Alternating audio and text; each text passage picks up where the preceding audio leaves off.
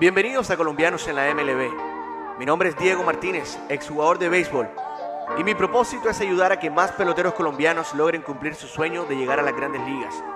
Para ello tendré un gran anfitrión.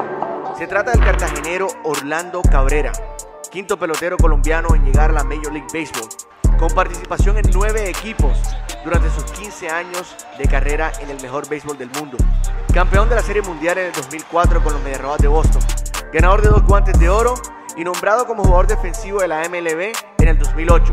Además de ser el propietario de la Academia de Béisbol Prospect. Hola, ¿qué tal? Saludo cordial para todos ustedes. Bienvenidos una vez más a nuestro podcast El Camino hacia las Grandes Ligas con nuestros anfitriones Orlando y Holbert Cabrera. Señores, y hoy con un invitado súper especial al cual saludaremos luego del saludo de nuestros hosts. Señores, ¿cómo están? Muy bien, Diego. ¿Cómo estás, Holbert? ¿Qué tal? Saludos, saludos, Landito, eh, Dieguito. Gracias, gracias. Bueno, hoy nada más y nada menos que estamos con José Guillermo Quintana Guardo, señor.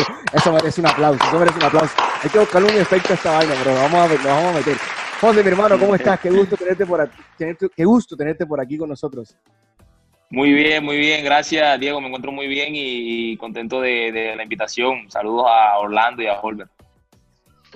Qué placer, qué placer tan grande tenerte aquí, qué, qué orgullo eh, eh, eres para nosotros, eh, la perseverancia tuya para, para llegar y para estar donde estás. es algo que, que, esperamos que todos los muchachos jóvenes en Colombia lo tengan siempre presente. gracias, muchas gracias. el ejemplo más, más, más grande de perseverancia que ha habido un beisbolista colombiano, eh, pienso que tienes que ser tú. Eh, muy contento por tu carrera, estamos muy contentos que estés de regreso después de, de, lo que te pasó, de ese accidente, de ese accidente que tuviste en la mano y que este año tengas tremenda temporada y metas mano como siempre meta mano como siempre. Así es. Amén, muchas gracias, de verdad que, para mí es un honor. Mira, y, José, fíjate que eh, nosotros ya hemos hablado de, de, ti, de tu carrera en episodios anteriores, pero qué gusto es tenerte hoy precisamente. Y quiero comenzar con, eso, quiero comenzar con esa palabra que, tanto Holber y, Orlando mencionaron. ¿Cómo, ¿A qué le atribuyes, eh, José, el, el, éxito de tu carrera? ¿De dónde viene esa perseverancia y de dónde la, la has sacado? Eh, mucho, mucha disciplina y hambre, hambre en el sentido de, deseo de, conseguir las cosas, ¿me entiendes? Cuando toco la palabra hambre es esa, esa energía, eh, ese deseo de, poder conseguir mi meta, ese anhelo de, ser alguien en la vida, de querer conseguir cosas para mi familia y la perseverancia que, que dice Orlando siempre, siempre la, tuve, la tengo. Yo creo que eso es algo que uno debe de, mantener toda para la vida, para tu carrera, para todo. Es algo muy importante. Así que ese fue siempre mi pensamiento y pues le doy gracias a Dios por la bendición, sobre todo que, me dio y, pues eh, la salud de, de, poder conseguir todas estas cosas y pues lo que, lo que falta también. Sí, José, este, una cosa que te quería decir también es que, es que no mucha gente conoce tu, historia, ¿verdad? No mucha gente conoce tu historia. Algunos de nosotros conocemos versiones de esa historia. Eh, a mí de verdad, verdaderamente me gustaría escucharla. Me gustaría escuchar cómo fue eso que firmaron. Eh, no sé, que, no, no, sé si puedo utilizar la palabra release porque no sé qué pasó. En verdad, yo sé las versiones. Entonces, y, mucha gente de verdad quisiera escucharla, escuchar esa versión. Yo sé que tú la, tú la has dicho de pronto ya cientos de veces. Ya me entiendes, pero es bueno que para la gente que nos está escuchando y que nos escucha, sepan de que no todos se lo dan a uno. No todas las cosas se las ponen a uno en el plato para que uno se las coma. Hay que buscar las cosas y, y tratar de hacer con las pequeñas oportunidades que uno le dan, tratar de hacer lo más posible, por favor, si nos puedes decir Sí, claro, claro, con mucho gusto.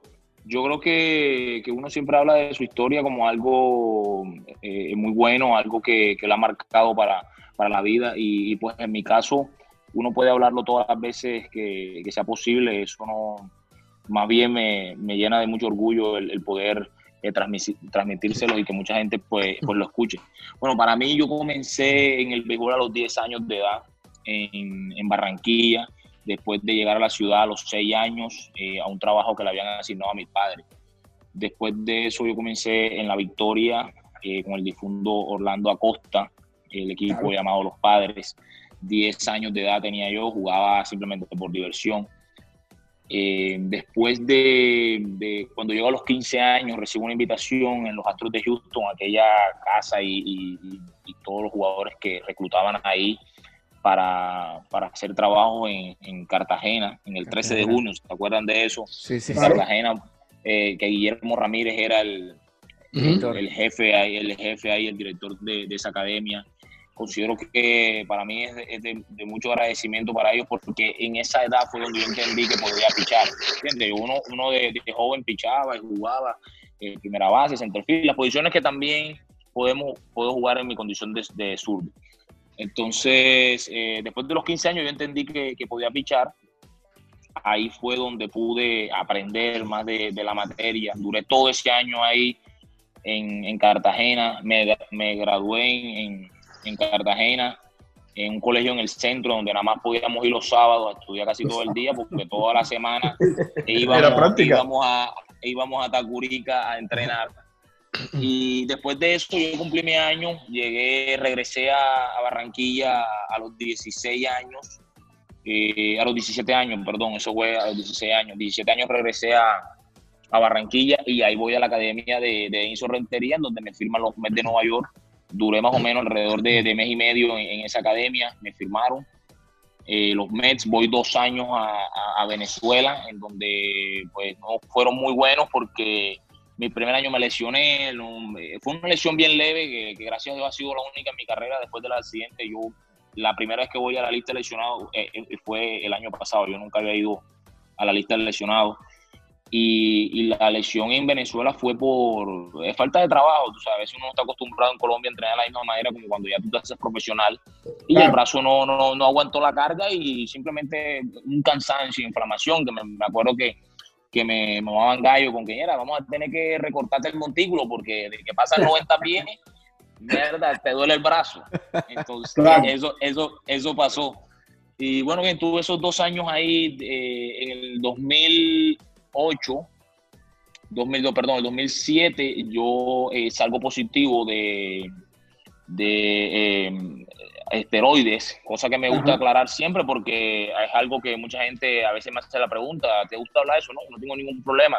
Yo nunca consumí esteroides, simplemente tomé unos medicamentos que en ese momento daban positivo y me dieron positivo, ¿entiendes? Es bueno aclararle a la gente que, que, simplemente los esteroides no son los únicos que salen positivos, o sea, los jugadores es, fácil ver cuando alguien sale positivo y dice, señora, se, puso esteroides. Sí, es verdad, esa es la primera reacción. Pero no solamente los esteroides dan positivo. Entonces, el caso mío fue porque yo tenía unos dolores de espalda y no se me quitaban. Entonces fui al, médico que yo iba, al gimnasio que yo asistía, y me mandó unos medicamentos. De hecho, le digo yo al médico, mira, yo necesito algo que me mande lo más leve posible porque a mí me han pruebas de doping eh, en cualquier momento. Eh, eso fue a los 17 años. De todas maneras, también uno bien joven no tiene conocimiento de eso. El equipo después me decía, pero tú por qué te automedicaste, nos tienes que llamar. No, sí, imagínate, pero los 17 años uno no sabe eso. Uno quiere llamar a su equipo y decirle, me duele algo. Tú sabes, por muchas razones, te da miedo, de pronto van a pensar que hiciste algo malo y tal. ¿Me entiendes? Entonces, eh, así fue. Yo me automediqué, eh, que fue un error, y, y di positivo pero nunca usé esteroides, cosa que, siempre me, gusta aclarar. Así que al final pagué mi suspensión como cualquier otro y, regresé a Colombia en el 2000, eh, después de esa temporada de 2007 y 2008 jugué para los Caimanes, eh, dirigidos por Walter Miranda, que de novato del año, y inmediatamente me firmaron los Yankees. Ahí yo duré libre como un tres meses más o menos me firmaron los oh. Yankees, lo demás, lo demás ahí fue, fue rápido para mí, voy a Dominicana por dos años, eh, jugué muy bien, maté la liga y me mandaron en el 2010 para Estados Unidos. Después del 2010 em, jugué en la Rookie Ball, Gold Cup League, Rookie Ball y terminé en la media, año 2010. empezando como relevo y después como abridor. En el 2011 yo regreso con ellos y me iban a mandar a la media, era el plan, pero de todas maneras, tú sabes, a veces uno como latino, ellos tienen sus planes, no, que vamos dos, dos semanitas aquí en Extende para que se abra un cupo y te mandamos para la media. Eh, cosas que en esos momentos uno no, no entiende, eh, porque tú quieres avanzar, ¿me entiendes? Ahora me están dejando aquí o me están cayendo a cuento, o, tú sabes, todas esas cosas que uno vive como pelotero eh, en las ligas menores. Después de eso se abre un espacio en La Fuerte, dirigida por Luis Sojo, Tampa Yankee, y yo voy allá en especie de una semana. duró una semana, pasó una semana, pasaron dos semanas, Pasaron tres semanas, no me bajaban, me dejaron ahí. ¿Tienen alguna pregunta?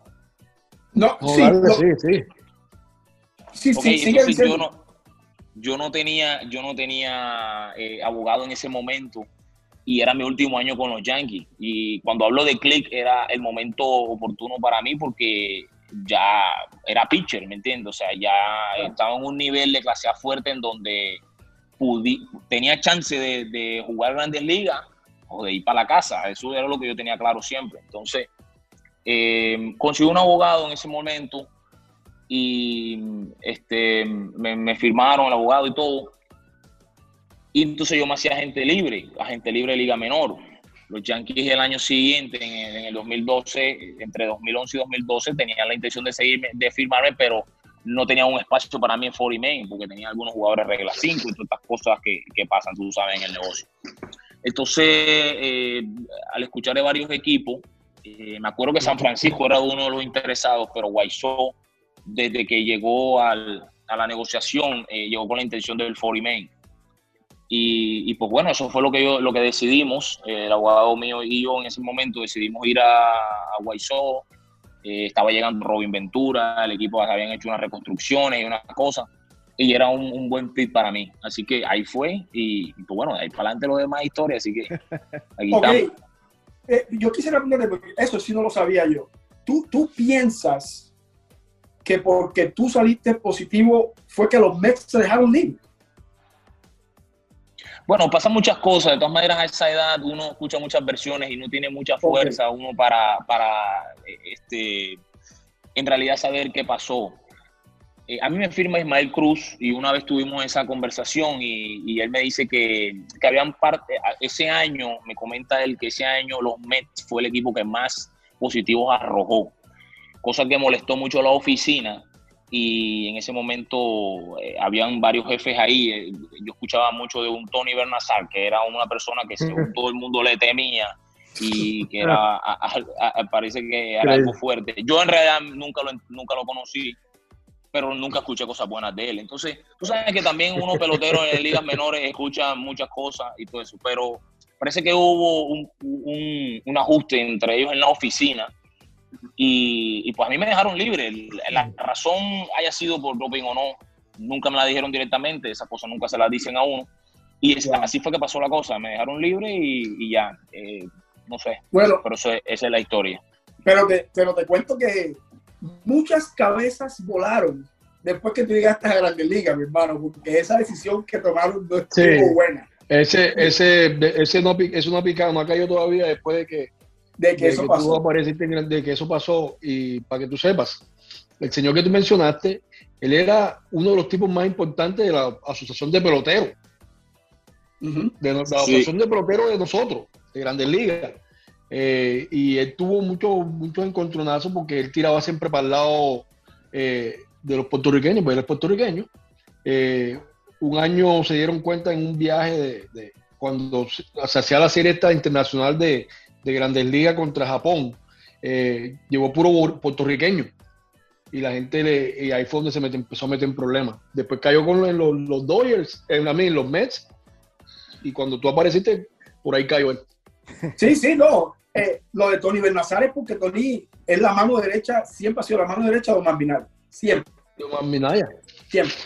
Eh, yo, quiero. Oh, yo, quiero retrocederme un momentico en esa parte cuando José dice que estaba un año, 15 años, 16 años y firmó hasta los 17, ¿cierto? José, hasta los 17 años que fue que, que firmaste. ¿Qué pasó por tu años, José, ¿qué pasó por tu mente eh, en ese año? 15, 16, ¿qué pasaba? La ansiedad, el desespero por firmar, ¿será que sí, sí sirvo para esto? No, porque tenemos muchos prospectos, ¿cierto, José? Que de pronto también pasan por esa misma situación. Sí, bueno, cuando, cuando yo estuve en la Academia de los Astros de Houston, entendí que podía jugar béisbol, que podía firmar, eh, tenía cualidades para eso. Eh, pasan muchas cosas, eh, será que los Astros, pero es, muy, temprano, uno no entiende muchas cosas. también el, a veces el, dinero en este juego es todo, o sea, hablando de, de los precios de los jugadores y todo, pero uno no entiende algunas cosas en ese momento y para mí, pues yo dije, ahora voy a firmar, ¿será que me va a tocar ya estudiar? Nada más tengo un año aquí. Pero después de que eso pasó y yo fui a Barranquilla, estuve un poquito más claro, ¿entiendes? Yo, no, yo, yo sabía que yo podía firmar y, entendí más las cosas. El, yo creo que ese proceso ahí fue un poco más fácil para mí, como te digo, fíjate, cuando yo llegué a, Barranquilla, yo duré un mes en la academia de, de Edison, me firmaron de una vez. en realidad yo no pasé por frustraciones ni duré mucho tiempo para eso. Las frustraciones mías fueron después, cuando yo duré estos dos años en, los Mets, me dejan libre, voy a los Yankees, una organización con más prestigio, no me habían dado un peso, los jugadores con lo que yo jugaba eran de 800, de 500, 600, un millón y medio. Y tú llegas a un sprint training en cuatro estadios, Olver y Orlando saben cómo funciona esto, de tantos jugadores en sprint training, yo decía, pero ¿cómo yo voy a llegar a Grandes Ligas aquí? Yo aquí tengo que meterme en candela y ver qué es lo que voy a hacer, porque si no es para la casa. ¿Quién se ah, está ganando los millones ahora? ¿Quién se está ganando los millones ahora? Yo recuerdo la primera vez, yo recuerdo la primera vez, eh, tú sabes, eh, de todos modos nosotros estábamos eh, un poquito más adelantados, pero yo recuerdo la primera vez que, que, yo vi que yo vi pichando a José. Fue en el torneo en Puerto Rico, ¿te acuerdas? Que hubo un torneo en Puerto Rico. Sí, sí. Hay, hay un torneo en Puerto Rico y a mí me avisan yo no estaba practicando y no, no, que vamos, para que vaya, para que vaya con nosotros, que Colombia, vamos a hay un torneo internacional en Puerto Rico. A Puerto Rico, ay papi, fácil. De una vez, pero yo no, yo me encontré con el equipo allá, yo nunca me llegué a comprar con los muchachos así, hasta que llegamos a Puerto Rico. Cuando llegamos a Puerto Rico, eh, José estaba supuesto, ¿te acuerdas que te, estaba, te pusiste malo de, del estómago? Del estómago, sí, exactamente del estómago y el negro salió a pichar al día siguiente porque no pudo haber pichado el, juego que iba a pichar. Y el tipo lo que estaba tirando, y yo decía, pero ¿y este qué, esto qué es? Gondi eran peñones 93, 94, no le, nadie le daba tremendo slider. Y yo, pero ¿y este muchacho quién es? ¿Esto qué es? a mí medio me, me explicaron la cuestión y yo, yo ahí enseguida, ya yo caí, no, que es lo, eh, algunos de los equipos de Nueva York lo dejó libre y tal, pero tal, él ahora acaba de firmar con, con Bueno, eso no va a durar mucho tiempo en ligas menores. Pumba, el año siguiente estaba en Grandes Ligas. sí, eso, eso, fue, eso fue rápido para mí. Yo estaba con los Yankees ahí en ese momento, cuando fui allá a... Eh, sí, José, y es que lo, que lo que la gente a veces no sabe es lo que le pasa a los muchachos por, cuando están en ligas menores. Cuando uno está en ligas menores, uno no tiene gente quien le explique o quien le ayuda a tomar decisiones y a veces uno se confunde, uno hace una cosa que uno piensa que va a estar bien. Entonces, por eso, este programa que nosotros hacemos, José, es por eso. Porque es que nosotros queremos darle a esos muchachos que están abajo esa enseñanza o por lo menos una avenida que ellos puedan por lo menos preguntarnos a nosotros, oye, ¿cómo puedo hacer esto? Me, están, me está pasando esto, ¿cómo hago con esto? ¿Cómo hago con lo otro? O sea, cuando tú estás hablando ahora de que los Mets fueron el equipo que más jugadores salieron positivos. Eso no ha parado. Los Mets siempre ha sido el equipo hasta en Grandes Ligas. Mira acá no. ¿Ya me entiendo? O sea, eso no tiene nada que ver. Para mí fue un error que ellos cometieron contigo. Y un error que te lo digo, que lo han pagado alto, alto.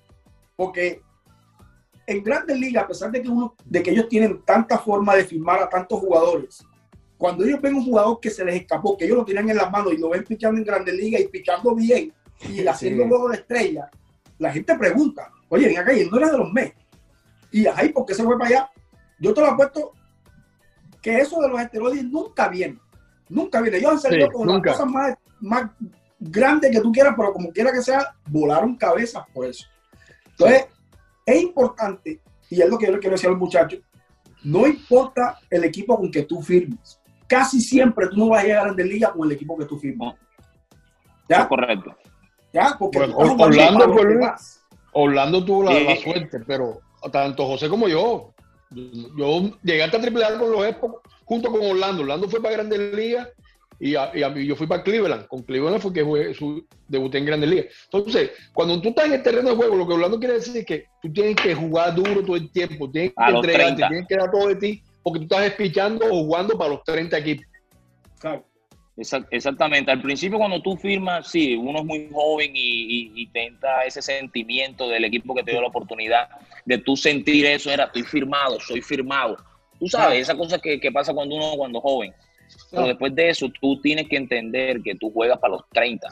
Entonces, cuando, cuando, pasó, cuando pasó eso conmigo, yo dije, no, después haber los Yankees, yo estoy buscando la manera aquí de avanzar. O sea, el tema mío era avanzar y llegar a mi meta, que era Grandes Ligas, fuera con los Yankees o fuera con el que sea. Pero esa era la meta ya. eso, es muy importante que ellos lo entiendan. Diego, otra cosa, antes de que tú preguntes, yo quiero hacer una otra pregunta a José. Y quiero que le diga a la gente lo importante que fue para ti pichar ese año en la Liga de Inviernos. Después que te dejaron libre, tú pichaste en la Liga de Inviernos y ahí fue que tú conseguiste con los Yankees. ¿Es así que pasó? Sí, eso es correcto, así pasó. Ahí fue donde yo conseguí mi chance de nuevo. ¿Qué importancia, para, ¿Qué importancia es para ti eso, de jugar Liga de Invierno? O sea, que tú le digas a los muchachos, oye, jueguen Liga de Invierno. ¿Qué? Yo quiero que les digas la liga, La liga, la Liga de Invierno, la Liga de Invierno es algo, la Liga de Invierno es algo muy, muy importante porque es, el momento que tú tienes para desarrollarte. Y tú has llegado al punto clave, porque esto es algo que yo he hablado con muchos muchachos allá con los que tengo confianza en Barranquilla, con los que he podido entrenar. Y siempre se escucha de ellos, es como que no, que no me dejan. Yo les he tratado de sacar eso de la cabeza. A mí no me da con ese cuento que no te dejan, porque los prospectos, los prospectos de béisbol son 10. No, que yo soy prospecto 30, 40. Y el tema no es que no, se sientan bien, no, no es que no se sientan bien con eso, sino que, o sea, esa, esa bollonería y ese vacilón de que yo soy prospecto, usted no es prospecto nada, mi hermano, usted tiene que jugar, usted está en proceso de desarrollo, ¿me entiendes? Entonces muchos pelados a veces no quieren, no quieren jugar, oye, cuando yo estaba en los Yankees, imagínate, a mí que me dijo el difunto eh, Newman, ¿se acuerdan de Newman, el gordito Yankee? Claro, claro. Sí, Mark Newman. Y, y, yo fui donde él a hablar y él me dice, no, es que nosotros no queremos. Oye, normalmente, para que quede claro algo, los equipos usualmente ellos no quieren que los jugadores jueguen, sobre todo en ligas como la de nosotros, porque ellos no tienen control, ellos no lo están viendo, ellos no confían en eso. Pero si fuera un dominicana o algo, ellos sí te dejan jugar. Pero hablando, la gente se entiende. Yo fui donde ese señor, Mark Newman, y le dije, mire, yo necesito pichar, yo necesito jugar y tal. Cuando yo le dije eso a ese tipo, él me dijo, oye, dale, ve y juega. claro. porque si no, si no, ellos sienten que a esa edad los muchachos no toman buenas decisiones, son unos loquitos o lo que sea, me van a hacer, señora, se me va a joder y quieras o no, tú eres propiedad del equipo. El equipo lo que más quiere es cuidarte, protegerte, para que cuando ellos te están vigilando en el momento, pero si no, ellos, si fuera por ellos, nadie juega y eso no tiene que ver con prospectos. a los equipos no les gusta casi que los jugadores jueguen, pero necesitamos jugar, esa es la manera. Ya, exacto. José, mira, ahora que tú estás diciendo eso, nosotros ahora en la, en la liga de, la, pasada serie del Caribe, el mejor pitcher que hay ahora mismo en Dominicana es Apido Castillo. Chamaquito que no ha jugado ni Grandes Ligas siquiera. Oye, ni Grandes Ligas. Él es el propuesto número 2 o 3 de, de, em, de los Diamondbacks. Chamaquito no le batea a nadie. Dicen que va a ser el próximo eh, Mariano Rivera. Tiene un quarter 98, oh, 99, increíble. Él está pichando ahí en la Serie Caribe. ¿Tú crees que ese pelado no quiere, ellos no quieren que juegue, pero él le dijo, oye, mejor, yo tengo que pichar. Claro, claro. Yo tengo que pichar. y, después que tú le digas eso a la organización, ellos te van a dejar.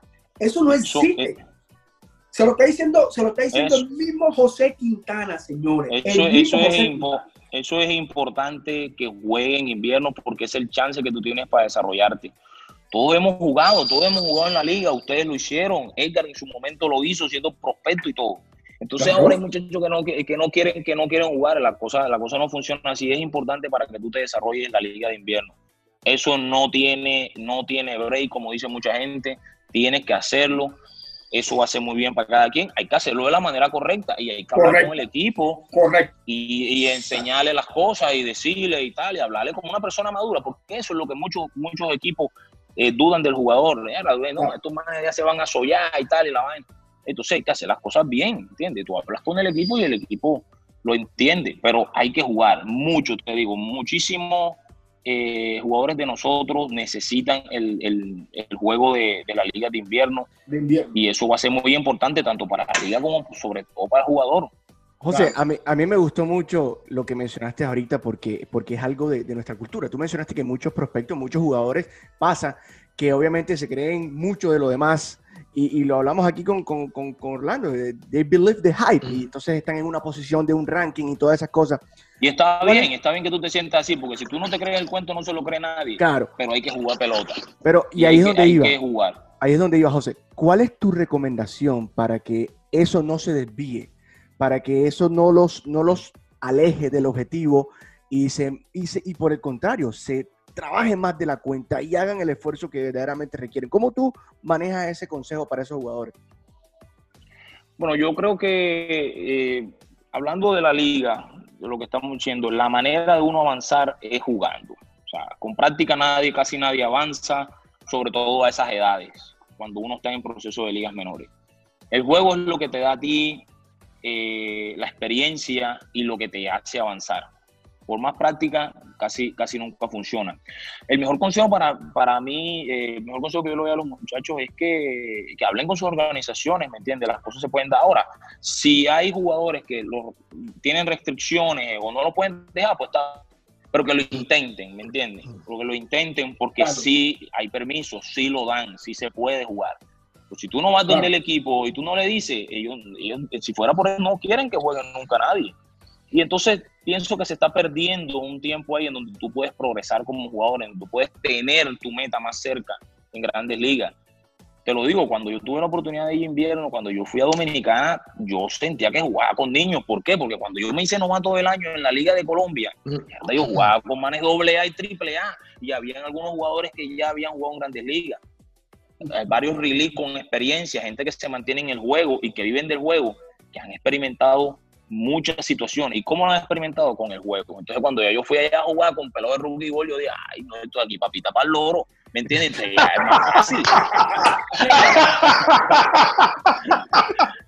Papita para el loro. Claro, eso es fácil. Entonces, ¿cómo, ¿cómo, uno llega a ese momento? De esa manera, jugando. Si no jugando, tú no avanzas. Así mismo es mi hermano. Lo, lo, esto es algo que, que, que, los muchachos tienen que tener claro, José. Eh, tú, te tú juegas en Estados Unidos, cuando nosotros estamos jugando acá en Estados Unidos, en ligas menores, tú tienes mucha presión. Tú tienes mucha presión porque tienes el, el de bateo poniéndote a batear de una forma, tienes al otro tipo poniendo, a, poniendo una cosa de una forma, el averaje va para abajo, te, has presionado. En la liga de invierno, cuando tú te desarrollas, porque tú te puedes soltar a jugar. Claro.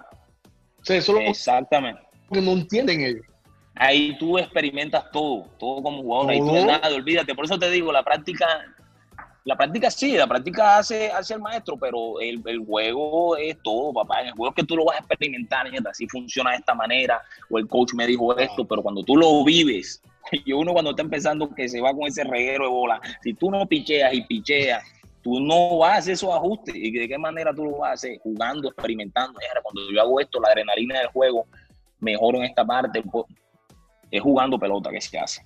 Y tenemos muy buen talento allá. Yo creo que la liga siga avanzando como lo está haciendo hasta ahora, mientras que se siga realizando, cada quien va a tener chance. Es opción de cada jugador que, lo haga, pero yo invito a todos esos muchachos a que, a que jueguen pelota. De esa manera nosotros vamos a crecer y vamos a ir a, eventos internacionales donde nos vamos a ver mucho mejor, ¿me entiendes? Ya estamos yendo a una serie del Caribe porque estamos avanzando. De todos modos, de todos modos, José, mira, gracias, gracias por ese tiempo que nos estás dando es siempre, si nosotros tenemos alguna llamada en el futuro, es para eso, son dos, tres cositas que nosotros queremos que a veces, y tú sabes, a veces la gente joven piensa que Homer y yo estamos muy viejos, que lo que nosotros decimos no es así, y hoy, hoy tú estás corroborando lo que nosotros hemos dicho aquí. Porque es que la gente el béisbol no ha cambiado, el béisbol no ha cambiado, es el mismo es el mismo y tú tienes que seguir las mismas pautas y tienes que seguir trabajando porque es que es jugar tu invierno, tú estás mejorando tu juego. De pronto la organización piensa que tú no vas a mejorar, pero tú como, como jugador, tú lo estás mejorando.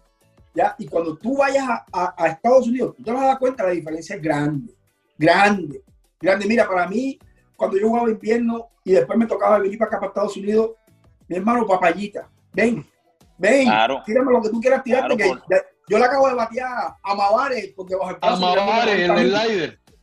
Con el slider que me, que me empezaba por, debajo, por atrás de la espalda. Y le daba, y le daba tabla. ¿Tú crees que otro daba tu tabla, tu rentecita por aquí, por encima del brazo? Ya me entiendes. Eso sirve. Eso sirve. José, nuevamente te deseo tremenda, tremenda eh, eh, buena suerte este año estás con una organización y bueno, no tengo que decirte con qué mal ese es tu papá, porque él habla de ti como si, como si claro el hombre te ama. O sea, yo sabía que tú ibas para allá, para que sepas. Yo sabía que ya te ibas para allá. Lo que pasa era que y, y, y llevé y llevé a el año pasado a Julio lo llevé para allá porque es que eh, eh, esa es mi organización, esa es mi organización y yo sé que ellos quieren ganar y yo sé que tú eres la persona que va a hacer que esa gente alrededor tuyo en, ese, en esa rotación los vas a hacer mejor. Los vas a hacer mejor. Sepa, sé, eh, eh, de que eh, tú eres un líder. Tú eres un líder. Paso que te están llevando ahí a ti. ¿Ya me entiendes? Tú eres un pelado que parece que hubieras pichado 14, 15 años ya en Grandes Ligas. Y yo, Maron sabe eso. Y yo sé que a mí te va a ir muy bien. Mucha suerte. Gracias por este tiempo. No sé si esta gente tiene alguna otra pregunta. No, eh, de nuevo, eh, muchísimas gracias, José. Eh, siempre es un placer compartir contigo. Nos, estaremos viendo pronto acá en, Arizona, en el mall, ahí para, decir, para que te mande unos helados. Oye, ahí me lo he encontrado, me lo he encontrado parte de veces ahí en el mall. Yo lo vio de cuidado, hey, cuidado. No, vivo aquí al lado, yo vivo, aquí, yo vivo al lado, José. José, nada. José, muy agradecido, muy contento porque eh, eh, este, este espacio, yo creo que esta, esta ha sido una de las mejores charlas que hemos tenido porque, porque lo que dijiste, corroboraste, ratificaste muchas cosas que nosotros hemos hablado aquí, que Orlando y Holber han dicho desde, desde su experiencia y eso es muy importante que nuestros jóvenes de ahora lo entiendan, lo asimilen y le presten atención a esto que nosotros estamos haciendo, que nos hagan preguntas, que participen que, lo, que comenten, que, que compartan y hagan todo esto que estamos haciendo que va a ser sin duda beneficioso para ustedes. Mi hermano, éxito de verdad. Dios te bendiga gracias, y nos vemos pronto. Suerte. Saludos. muchas gracias, gracias a, gracias a todos, bendiciones y, pues bueno, este año mucha prosperidad a todos, así que vamos arriba. Ojalá que, que muchos de, muchos de los muchachos pues agarren estos consejos que lo necesitamos en más grandes ligas. Bendiciones, el servidor por acá. Cuídense. gracias. Gracias a todos por haber estado aquí en el camino hacia las grandes ligas. Espero que estos consejos les sirvan tanto en su carrera profesional como en su vida personal. Los invito para que se suscriban a nuestro canal de YouTube y dejen sus comentarios. También para que nos escuchen en el formato de audio de Apple Podcasts, Spotify y Anchor. No se les olvide seguirnos en todas nuestras redes sociales. Instagram, arroba colombianosmlb, Facebook, colombianos en la MLB, Twitter, colombiano MLB. Dios los bendiga. Nos escuchamos en una próxima oportunidad.